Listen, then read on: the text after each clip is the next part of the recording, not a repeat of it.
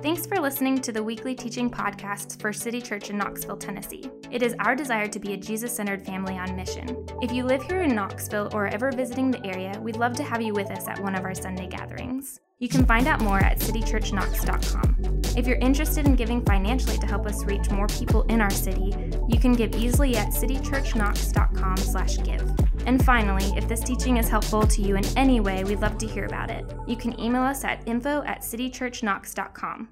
With that being said, here's this week's teaching. Well, good morning, everybody. Mm, we're getting better and better at that. Actually, I think it's the same every time. It just sounds different when I'm up here. So, um, hello, my name is Eric. It is great to see all of you guys. I am a pastor in training here. If I had not had the chance uh, to meet you. Appreciate you all coming and joining us for the last week of our series called Question Everything. Um, also, did anyone uh, this morning, you may have all used your phones for alarm clocks. Did anyone forget to set their alarm to a different time? Yeah, 5 o'clock was very early this morning when my alarm went off uh, at the wrong time. So, glad most of you did not make that mistake. I certainly did and it's better that it wasn't the other way around because I would have been super late. Um, but, anyways, uh, if you have a Bible, uh, go ahead and turn to Psalm chapter 19. We're going to end up there in just a little bit.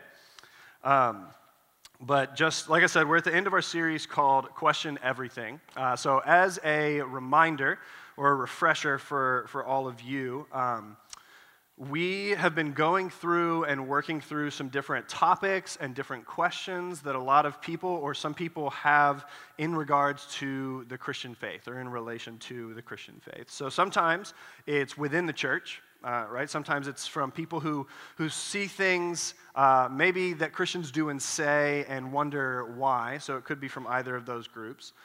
Um, and also, these are not just questions uh, that, that we have heard people ask, right? These are questions that we, uh, as a staff, as, as leadership here, have also asked or worked through and continue to wrestle with at times uh, in our spiritual journeys personally.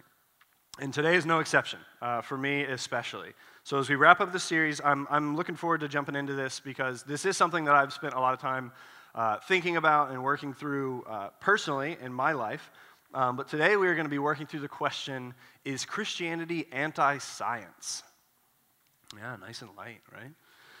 Remember, I said I'm a pastor in training, right? And they were like, you know what? Anti science. That sounds like a good thing for you to talk to everybody about. Uh, it's going to be great. It's, it's fine. And also, depending on how this question comes out, I'm going to have to have some super awkward conversations with about half of my life group who work in STEM fields. So we'll see how it goes, everybody. Um, so, before we dive in and, and really get into what we're talking about, I feel like I need to have a little bit of a disclaimer. Um, I don't think that I intentionally am doing it this way.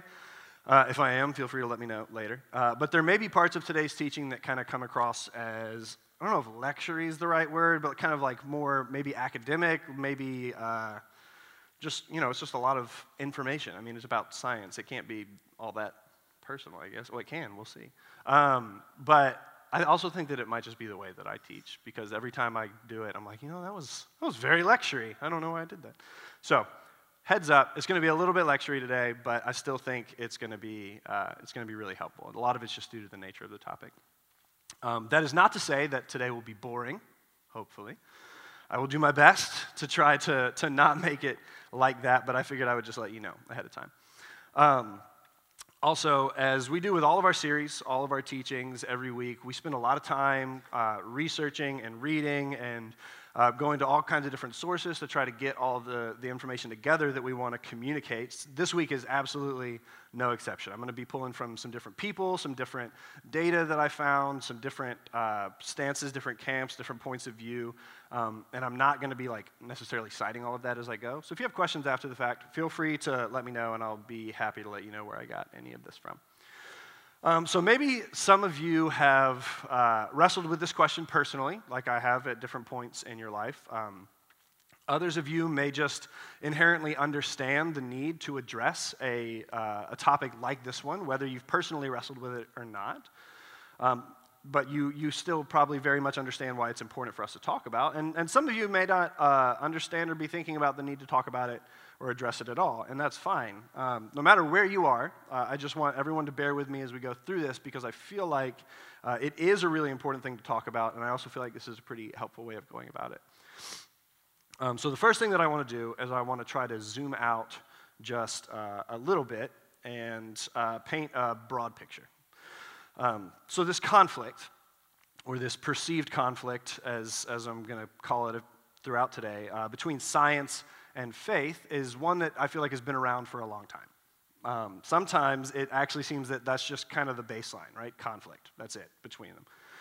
Um, but as far as we can tell, the perceived tension that we have today between science and faith, it goes pretty far back, but most notably, it goes to a guy you may have heard of named Galileo. Has anybody heard of Galileo in here?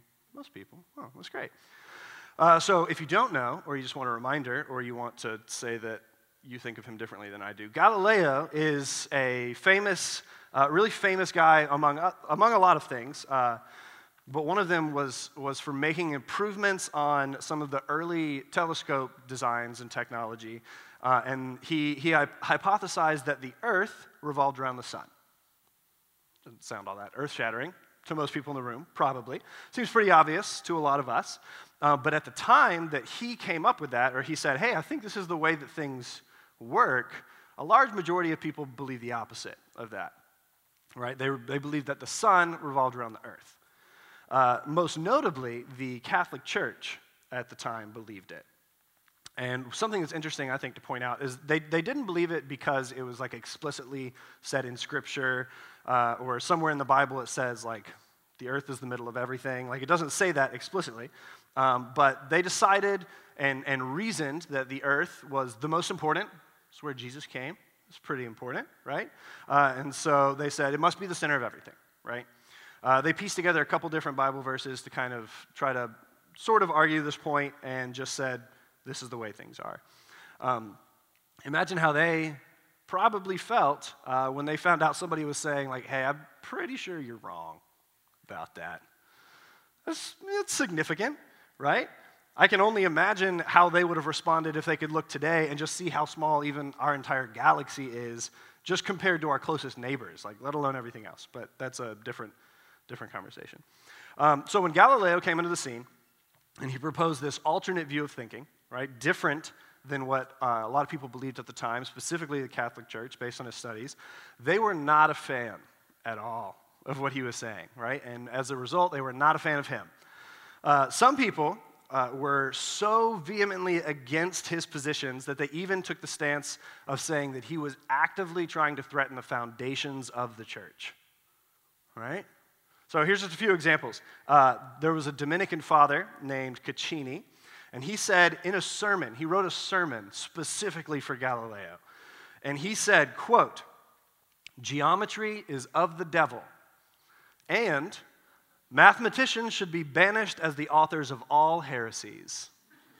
Right? I said the same thing in AP Calculus, let me tell you. Um, and then I failed the test.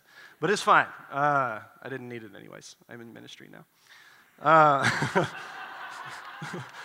anyways, uh, there were other people at the time um, who said things like this. So these are all direct quotes. They said, uh, His pretended discovery vitiates the whole Christian plan of salvation. And then we have another one that says, It casts suspicion on the doctrine of the incarnation. It's pretty strong words, right? Apparently, if the sun is in the middle of the solar system, um, none of us can have a relationship with Jesus. So I'm sorry, all of you who believe that.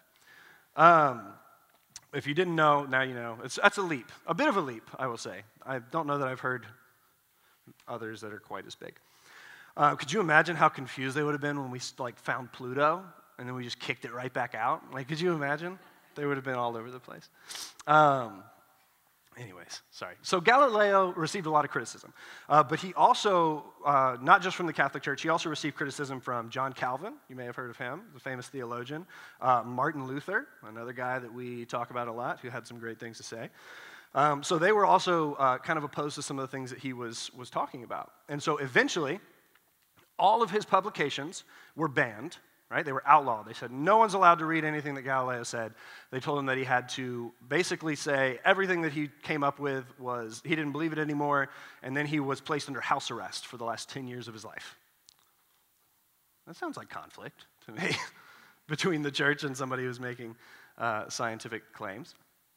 Um, so I think Obviously, there was massive tension between these two groups, right? But I personally would say I don't think that it is an entirely legitimate tension, right? It was, it was fabricated to a degree and based on misinterpretations and false assumptions about the Bible, or people just using the Bible to try to justify some things that they thought at the time.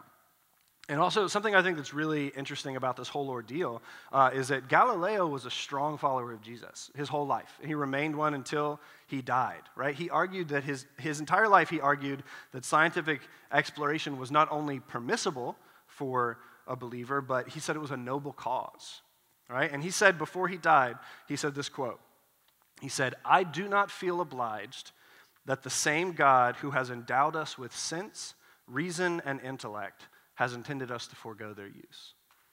Right? So keep that in mind for later. We're going to come back to that.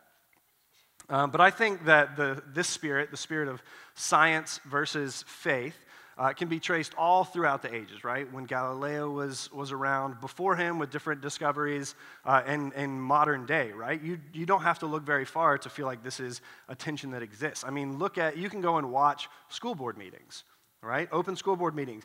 Anytime the topic of COVID comes up, or vaccines, or even science textbooks, we, we see fireworks, right?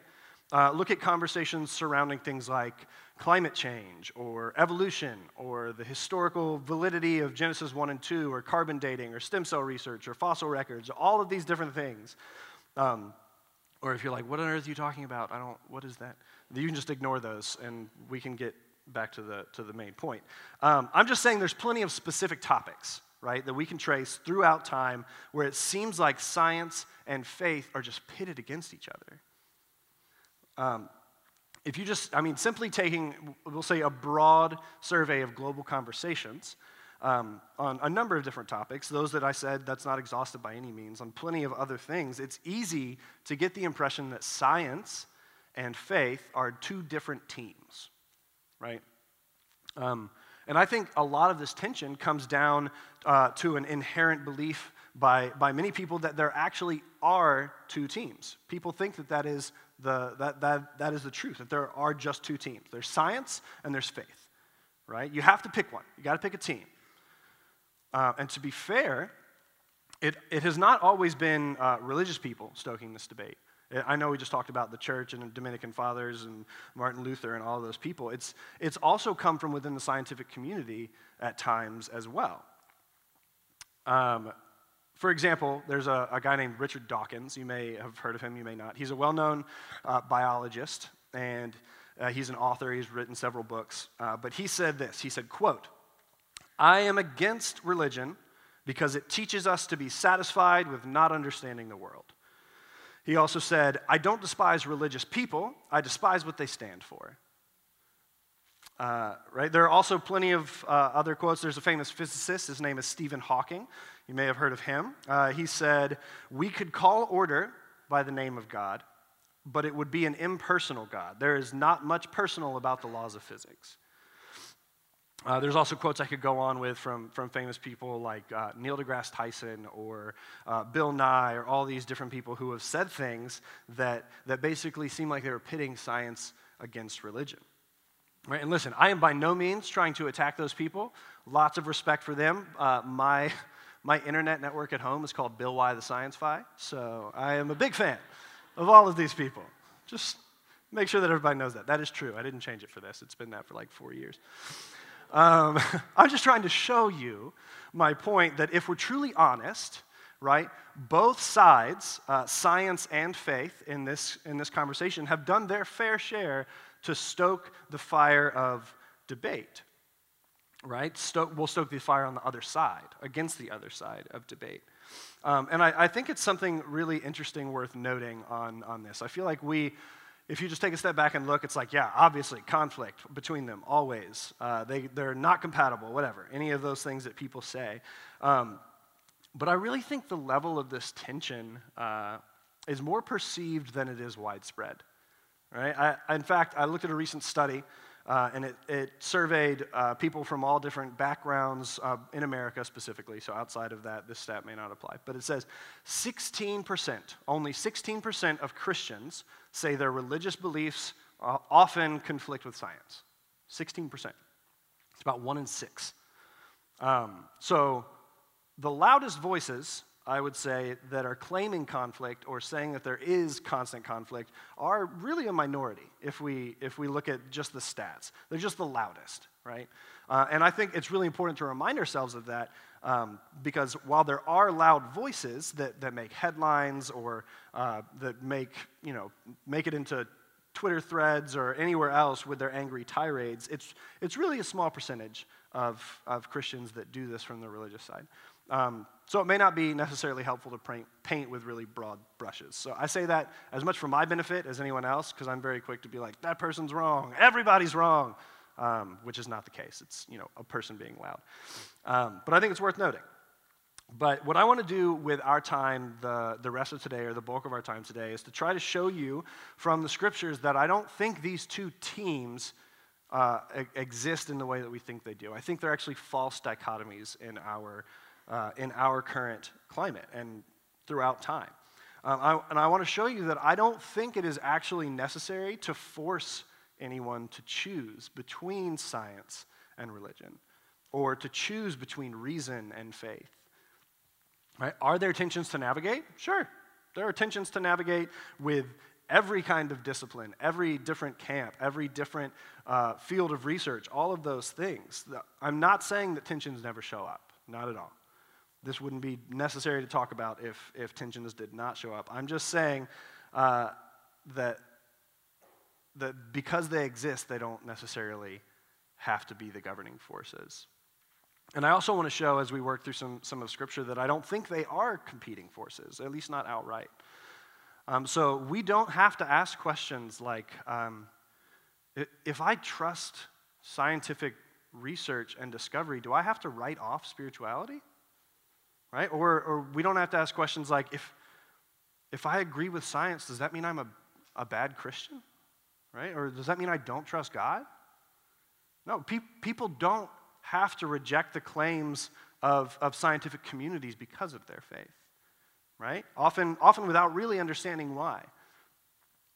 And people also don't have to reject faith in Jesus uh, just because of their respect for, for science, right? What a heartbreaking position to put anyone in if they feel like they have to choose between those two things, right? So hopefully you guys have had time to get to Psalm 19. Um, so if you want to, to look there, we are going to start in verse 1.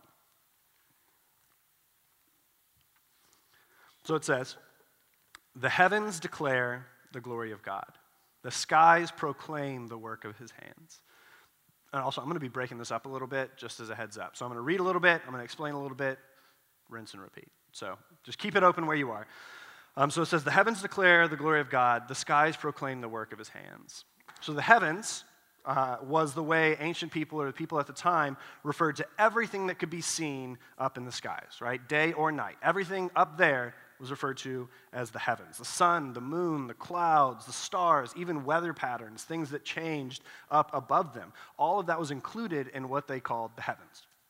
Um, and here, the psalmist is saying that all of those things, everything that happens up there away from us in the skies, is declaring the work of God declaring the glory of God, right? So let's keep reading. It says, Day after day, they pour forth speech. Night after night, they reveal knowledge.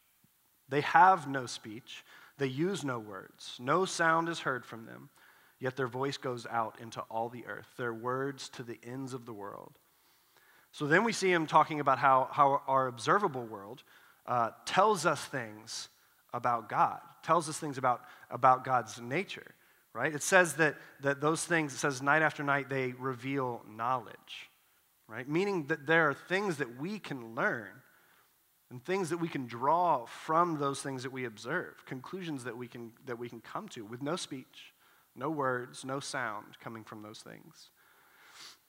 Let's keep reading. It says, In the heavens, God has pitched a tent for the sun.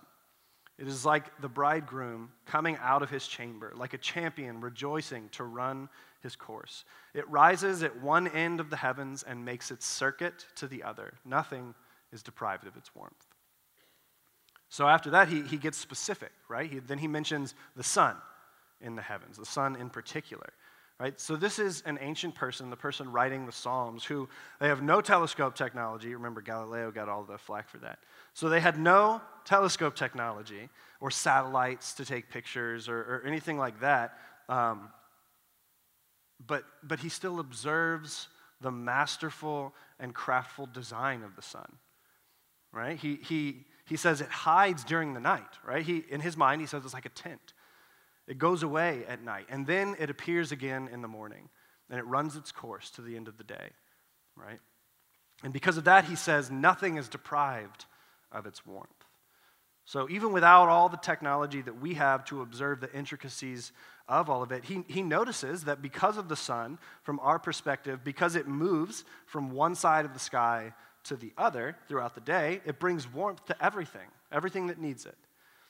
And, and he's noticing that there's a design to that, an intentionality to that with which, with which God has made all of his work, right? All of that to him, uh, it communicates the glory and, and the beauty and the intelligence of God, the Creator. Right? So, so what we see is the psalmist making several different observations throughout this passage, right? They're making, they're making observations about God. They're making observations about his glory, while at the same time making several observations about the natural world in which they live, the things that they see around them day to day. So there's this, this incredibly beautiful and, and interesting tension that uh, exists in their mind. And, and their observations in the natural world are tied directly to God. How cool of a picture is, that? It's, there's this tension that exists between what they see, what they experience in their day to day life and the natural world around them, and it points back to the glory of God in their mind. And that's just six verses from Psalm 19. There's plenty of Psalms that contain these same ideas. Uh, and, and, and, similar, similar ideas too, not just these same ones. And all I'm trying to, to show you is, is how the psalmist views the phenomena of the world they live in. They see nature itself all around them. They live amongst it and, and the things that happen in it, and they recognize God's presence in those things. Not, not as reasons to reject God's presence, not as reasons to reject God's work or his power. He sees God's design as reasons to notice and appreciate and study natural phenomena around them, not as reasons to resist it. So, in his mind, this is not a competition at all. There's this deep, rich, profound harmony between the two things. Un- understanding the way things work in our world is, is not a way to avoid giving praise and glory to God. It is, it is an, a way to ascribe to God even more glory, right? Even more worth for having designed those things in that way, for, for being over those things that we see around us. And this harmony exists in other parts of Scripture as well. I'm just going to fly by these. Uh, Romans 1 says that we are, uh, says that God's existence and, and his work is evidenced by creation. Things around us are evidence of God at times. Ephesians 2 talks about how we are God's handiwork, created with care and attention. Psalm 139 talks about the intricacies of how we are knit together and formed as babies. Right? God's, God's intention and design can be seen specifically in the intricacies and the details of the human body in some of these passages. So the Bible does not at all require a person of faith to reject the realities of the natural world around us. Right? In fact, faith may even be reason to study them even further because of, because of what it reveals to us about God. Uh, one person that I think uh, takes, his perspective, takes a really helpful perspective on all of this. His name is uh, Francis Collins. So, for some of you, that may ring a bell if you are deeply engrossed in the scientific community, which some of you might be. But for everyone else, uh, Collins is a very strong follower of Jesus. Um, but he is also a world renowned scientist. Um, he was actually selected to uh, be the director of something called the Human Genome Project. Um, if you don't know what that is, it's really cool. Uh, look it up later when you have more time on your hands than you know what to do with or look up a summary when you have a normal amount of time, because there's a lot. Uh, but if you're unfamiliar, it was this huge, it's actually the largest collaborative biological project in all of history. Uh, funded by the National Institutes of Health here in the States, among other international groups. It spanned 20 different universities in seven different countries, um, and it, it gave us our current understanding of how human DNA works. Right? There's a video of Francis Collins and Bill Clinton when he was president announcing the success of the Human Genome Project at the time. So this guy's a big deal. He knows what he's doing. Um, so I say all of that to show you that Francis Collins is not some like crazy religious crackpot who like sits in his basement coming up with conspiracy theories to just like blast on social media. He doesn't do that. He doesn't. I checked just before I said that, just in case somebody was like, actually, he said this crazy thing. Um, he didn't do that. And if he did, it's not my fault. So he, he can and does speak authoritatively on all of these subjects. He speaks authoritatively on the international scientific stage. Perhaps more than most people who are currently living and working in, in those fields, right? He is someone who, who I think beautifully puts this harmony between science and, and faith in, in his writing and in his work. He, he's written a book that I'm going to reference a few times. Um, and I will say, all, all of that to say, he's a brilliant guy, um, and he has some amazing things to say. He is very much a scientist, and his work is great. His writing reflects that he very much appreciates data and not necessarily literary eloquence. Um, so I say that because he's, these quotes that I'm going to read are long, and there's lots and lots of words in them, uh, but they're super helpful. So I, I want to give that disclaimer because it can be, get easy to get mixed up in kind of the, all of the words that are going on, but he just wants to be as exhaustive as possible in the things that he is saying. Um, so bear with me. I'm going to try to read it slow so everybody can follow along. Um, but I want you to pay super close attention because he puts this harmony really, really well. Um, he says this If God created the universe and the laws that govern it, and if he endowed human beings with intellectual abilities to discern its workings, would he want us to disregard those abilities? Would he be diminished or threatened by what we are discovering about his creation? By no means. If God's existence is true, and certain scientific conclusions about our world are also true, then they cannot be in opposition to each other, right? Not even a little bit. I cannot fathom any circumstance where the God who created us and communes with us would ask us to disregard the minds he has given us and our ability to grow just to prove our love for him. And scripture does not advocate for that either. Right? How beautiful is that? He, that, that last, the last two sentences where he says, I cannot fathom a circumstance where a God who created us and communes with us would ask us to disregard the minds he has given us. So, why do so many people throughout history and in our world today uh, seem to be at such great odds with one another over the conversation of science and faith? Why does this happen? I think, personally, a lot of it comes down to a misunderstanding uh, and a misapplication from both sides to some degree of, of different categories. So, Obviously, social tensions exist. that are different now than they were in the past and then different than they will be in the future. Uh, historical context matters uh, for, for part of this conversation, clearly. But in general, I think that people look for the right answers in the wrong places a lot of the time. People look for the right answers in the wrong places. And I think it happens in a couple of specific ways. So I just want to talk about two of those ways today. Um, the first thing that I want to point out is the Bible is not a science textbook. Right? The Bible is not a science textbook. Um, we often, I think, try to ask questions of things that they were never meant to give answers to. They were never meant to give specific answers in the way that we're looking for them. So, for example, you wouldn't grab a Vogue magazine when you need to fix something on your car, right? Unless you're just waiting for someone else to fix it and you want to read something, right? Uh, you, wouldn't, you wouldn't look through a, a cookbook in English and say, you know what, I'm going to learn Spanish from this book. No, you're not. not unless you have a very different skill set than I do.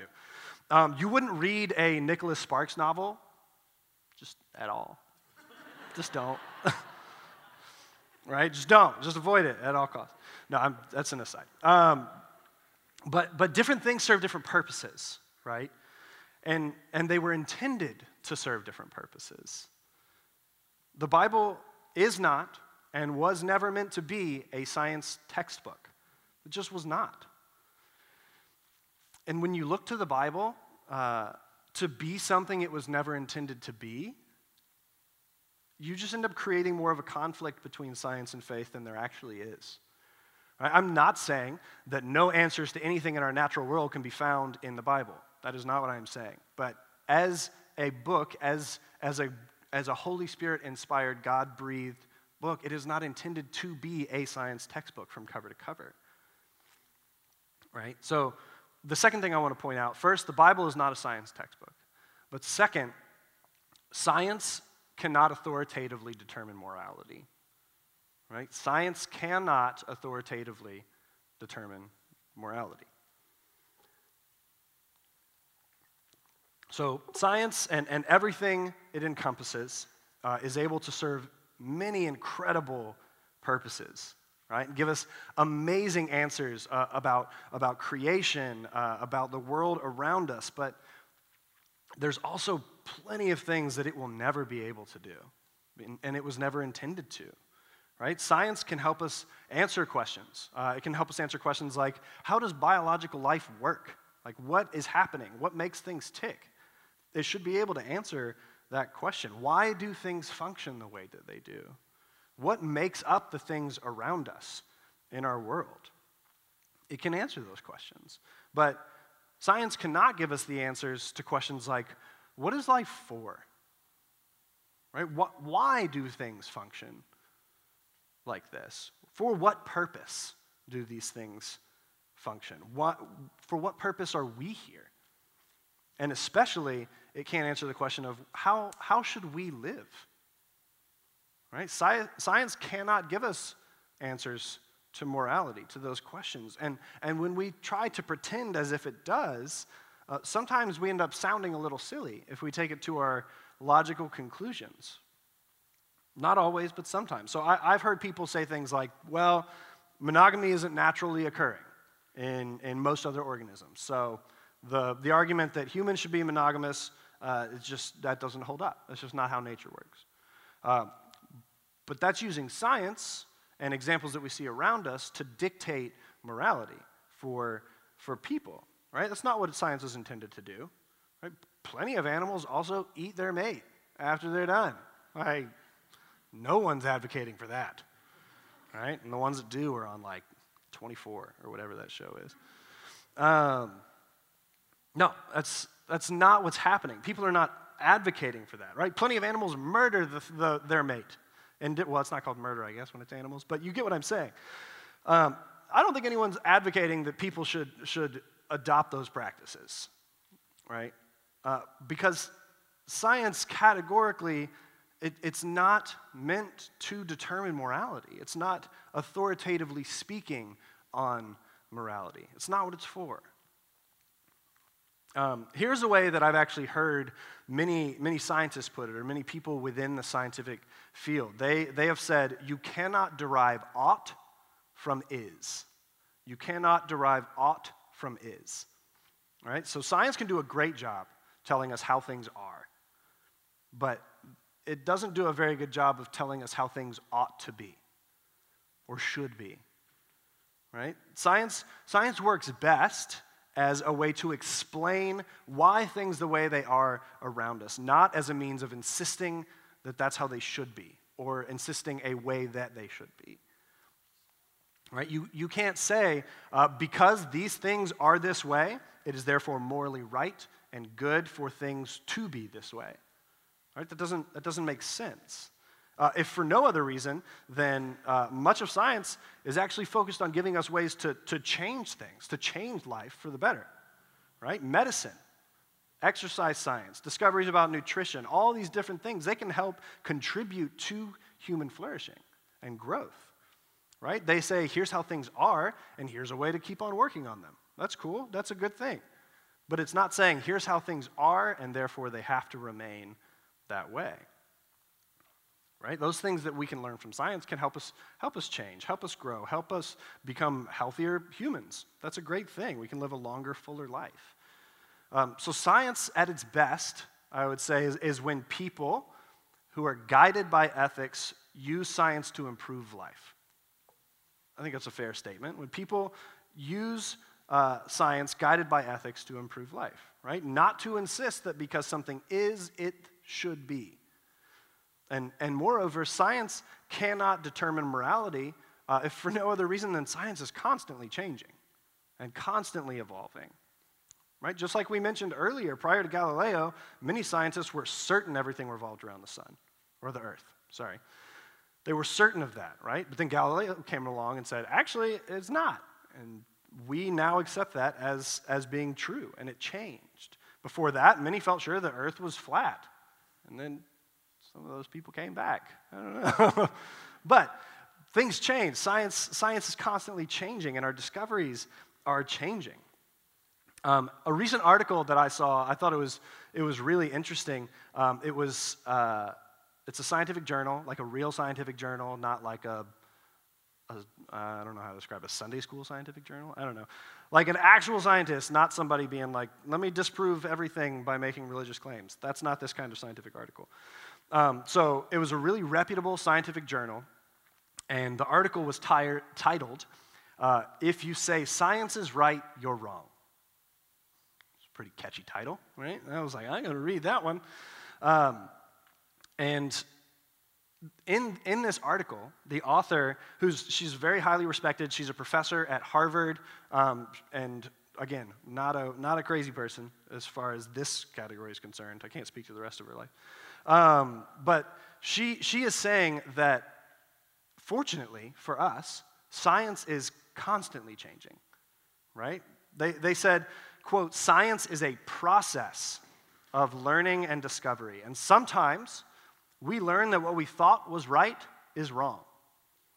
Right? That's part of scientific discovery, and that's a great thing. That's part of what it is for.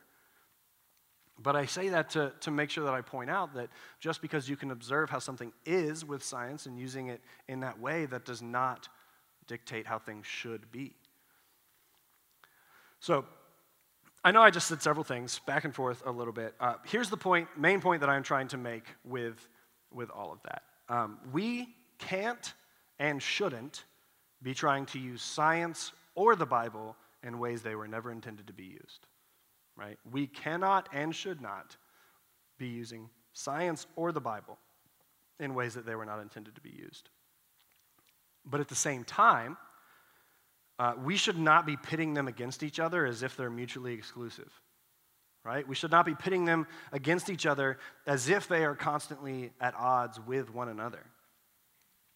That's just not, that's just not the reality.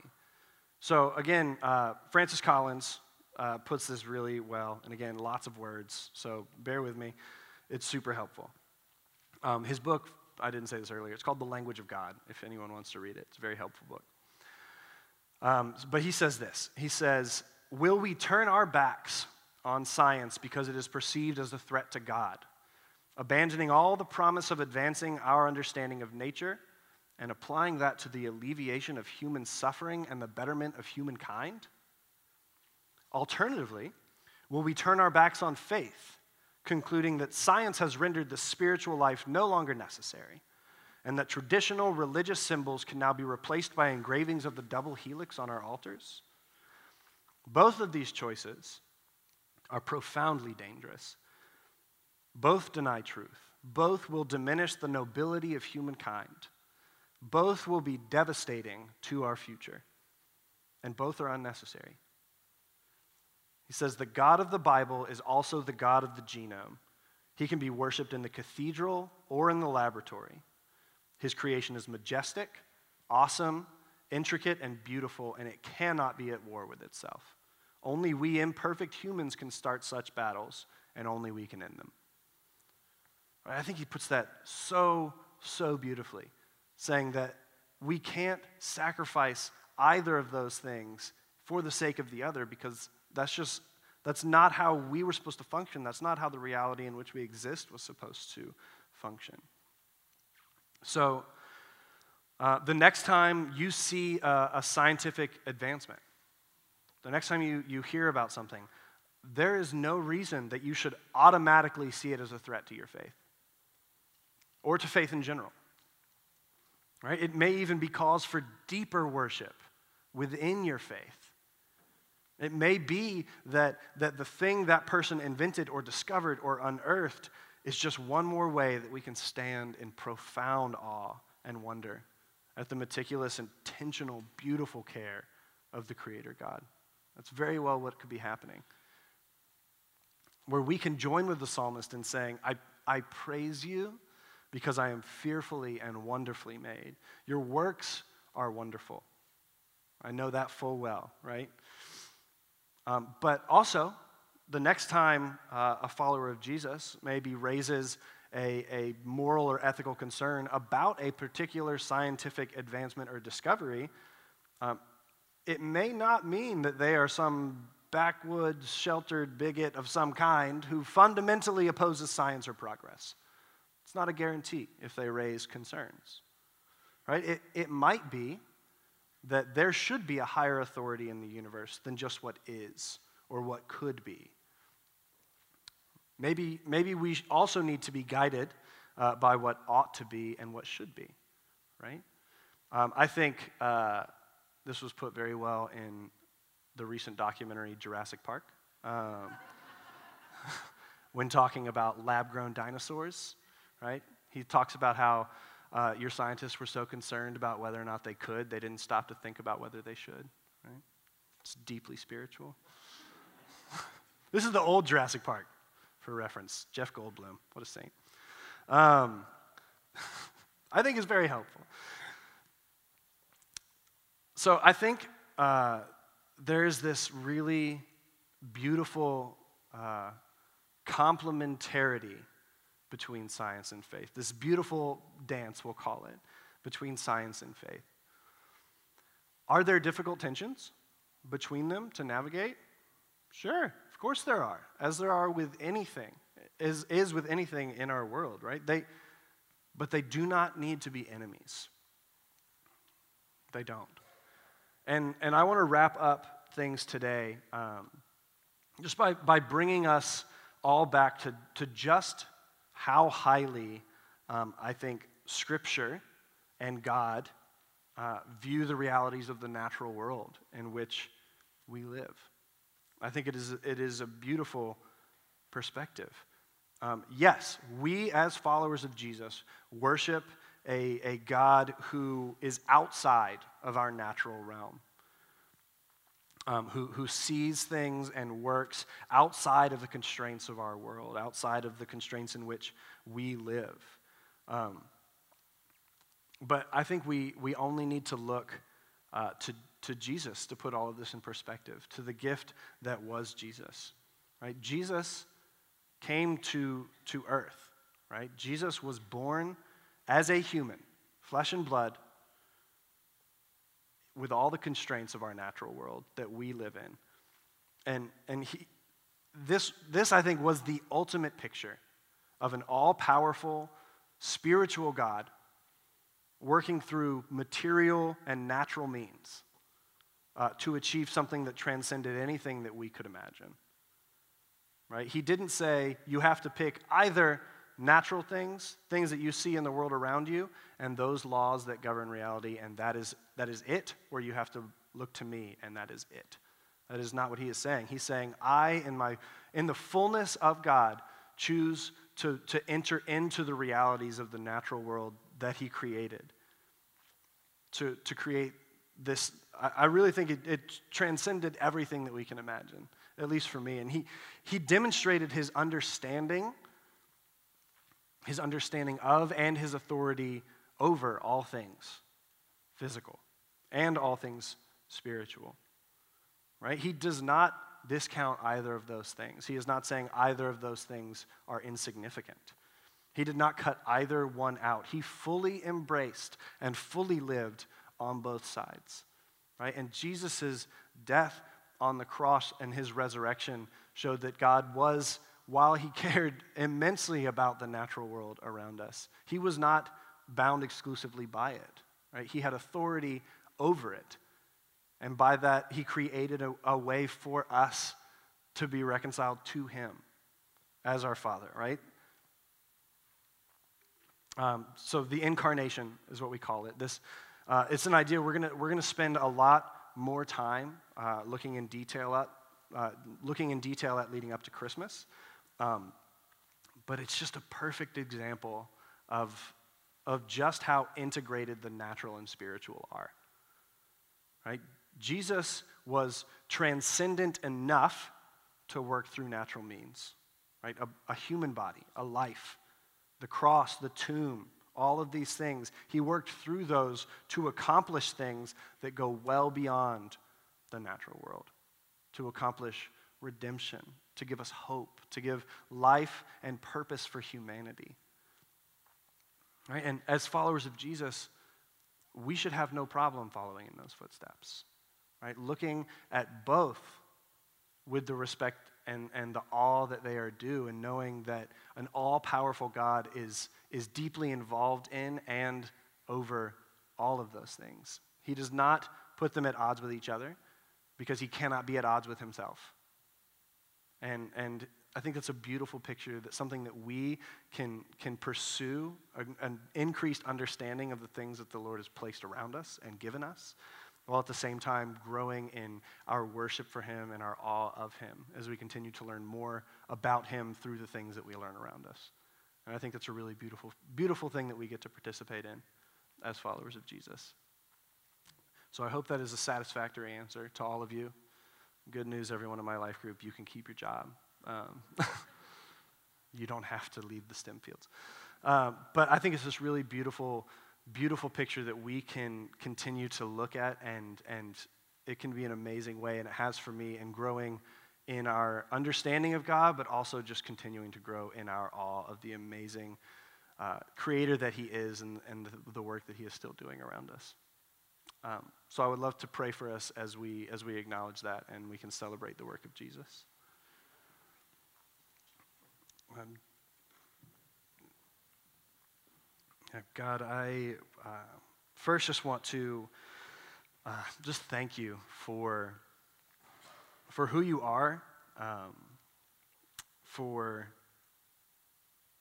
just for, for everything that you have accomplished through your power um, in, this, in the spiritual realm, we'll, we'll say. The, the power that you have and dominion you have over all things, um, that you have given us um, a deeply spiritual identity that you have given us souls that long after you.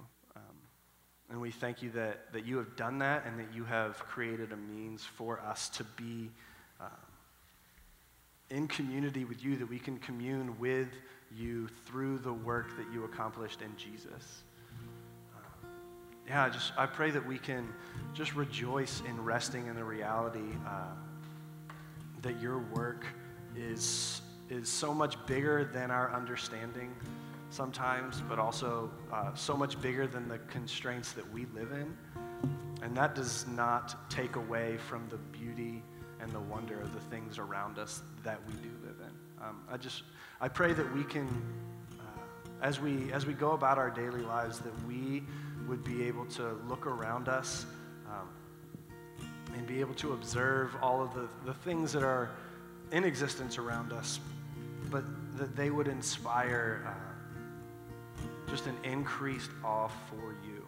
Um, and knowing that, that you are over all things that we exist in as well, that we can grow in our worship to you and our worship for you, and that you are not threatened by our attempts to understand the things that you have placed around us. And as we continue to grow in our understanding of, of the realities of our natural world, I pray that it would continue to grow us in our love for you. And yeah, and just our awe of you. And we thank you that you have bridged the gap between us so that we can uh, be fully reconciled to you uh, with our spiritual sense, but in our physical bodies right now, that we can live in that reality. And I just pray that we would just be able to live lives celebrating that reality um, and rejoicing in, in what you have done and then what you continue to do and what you will do for us.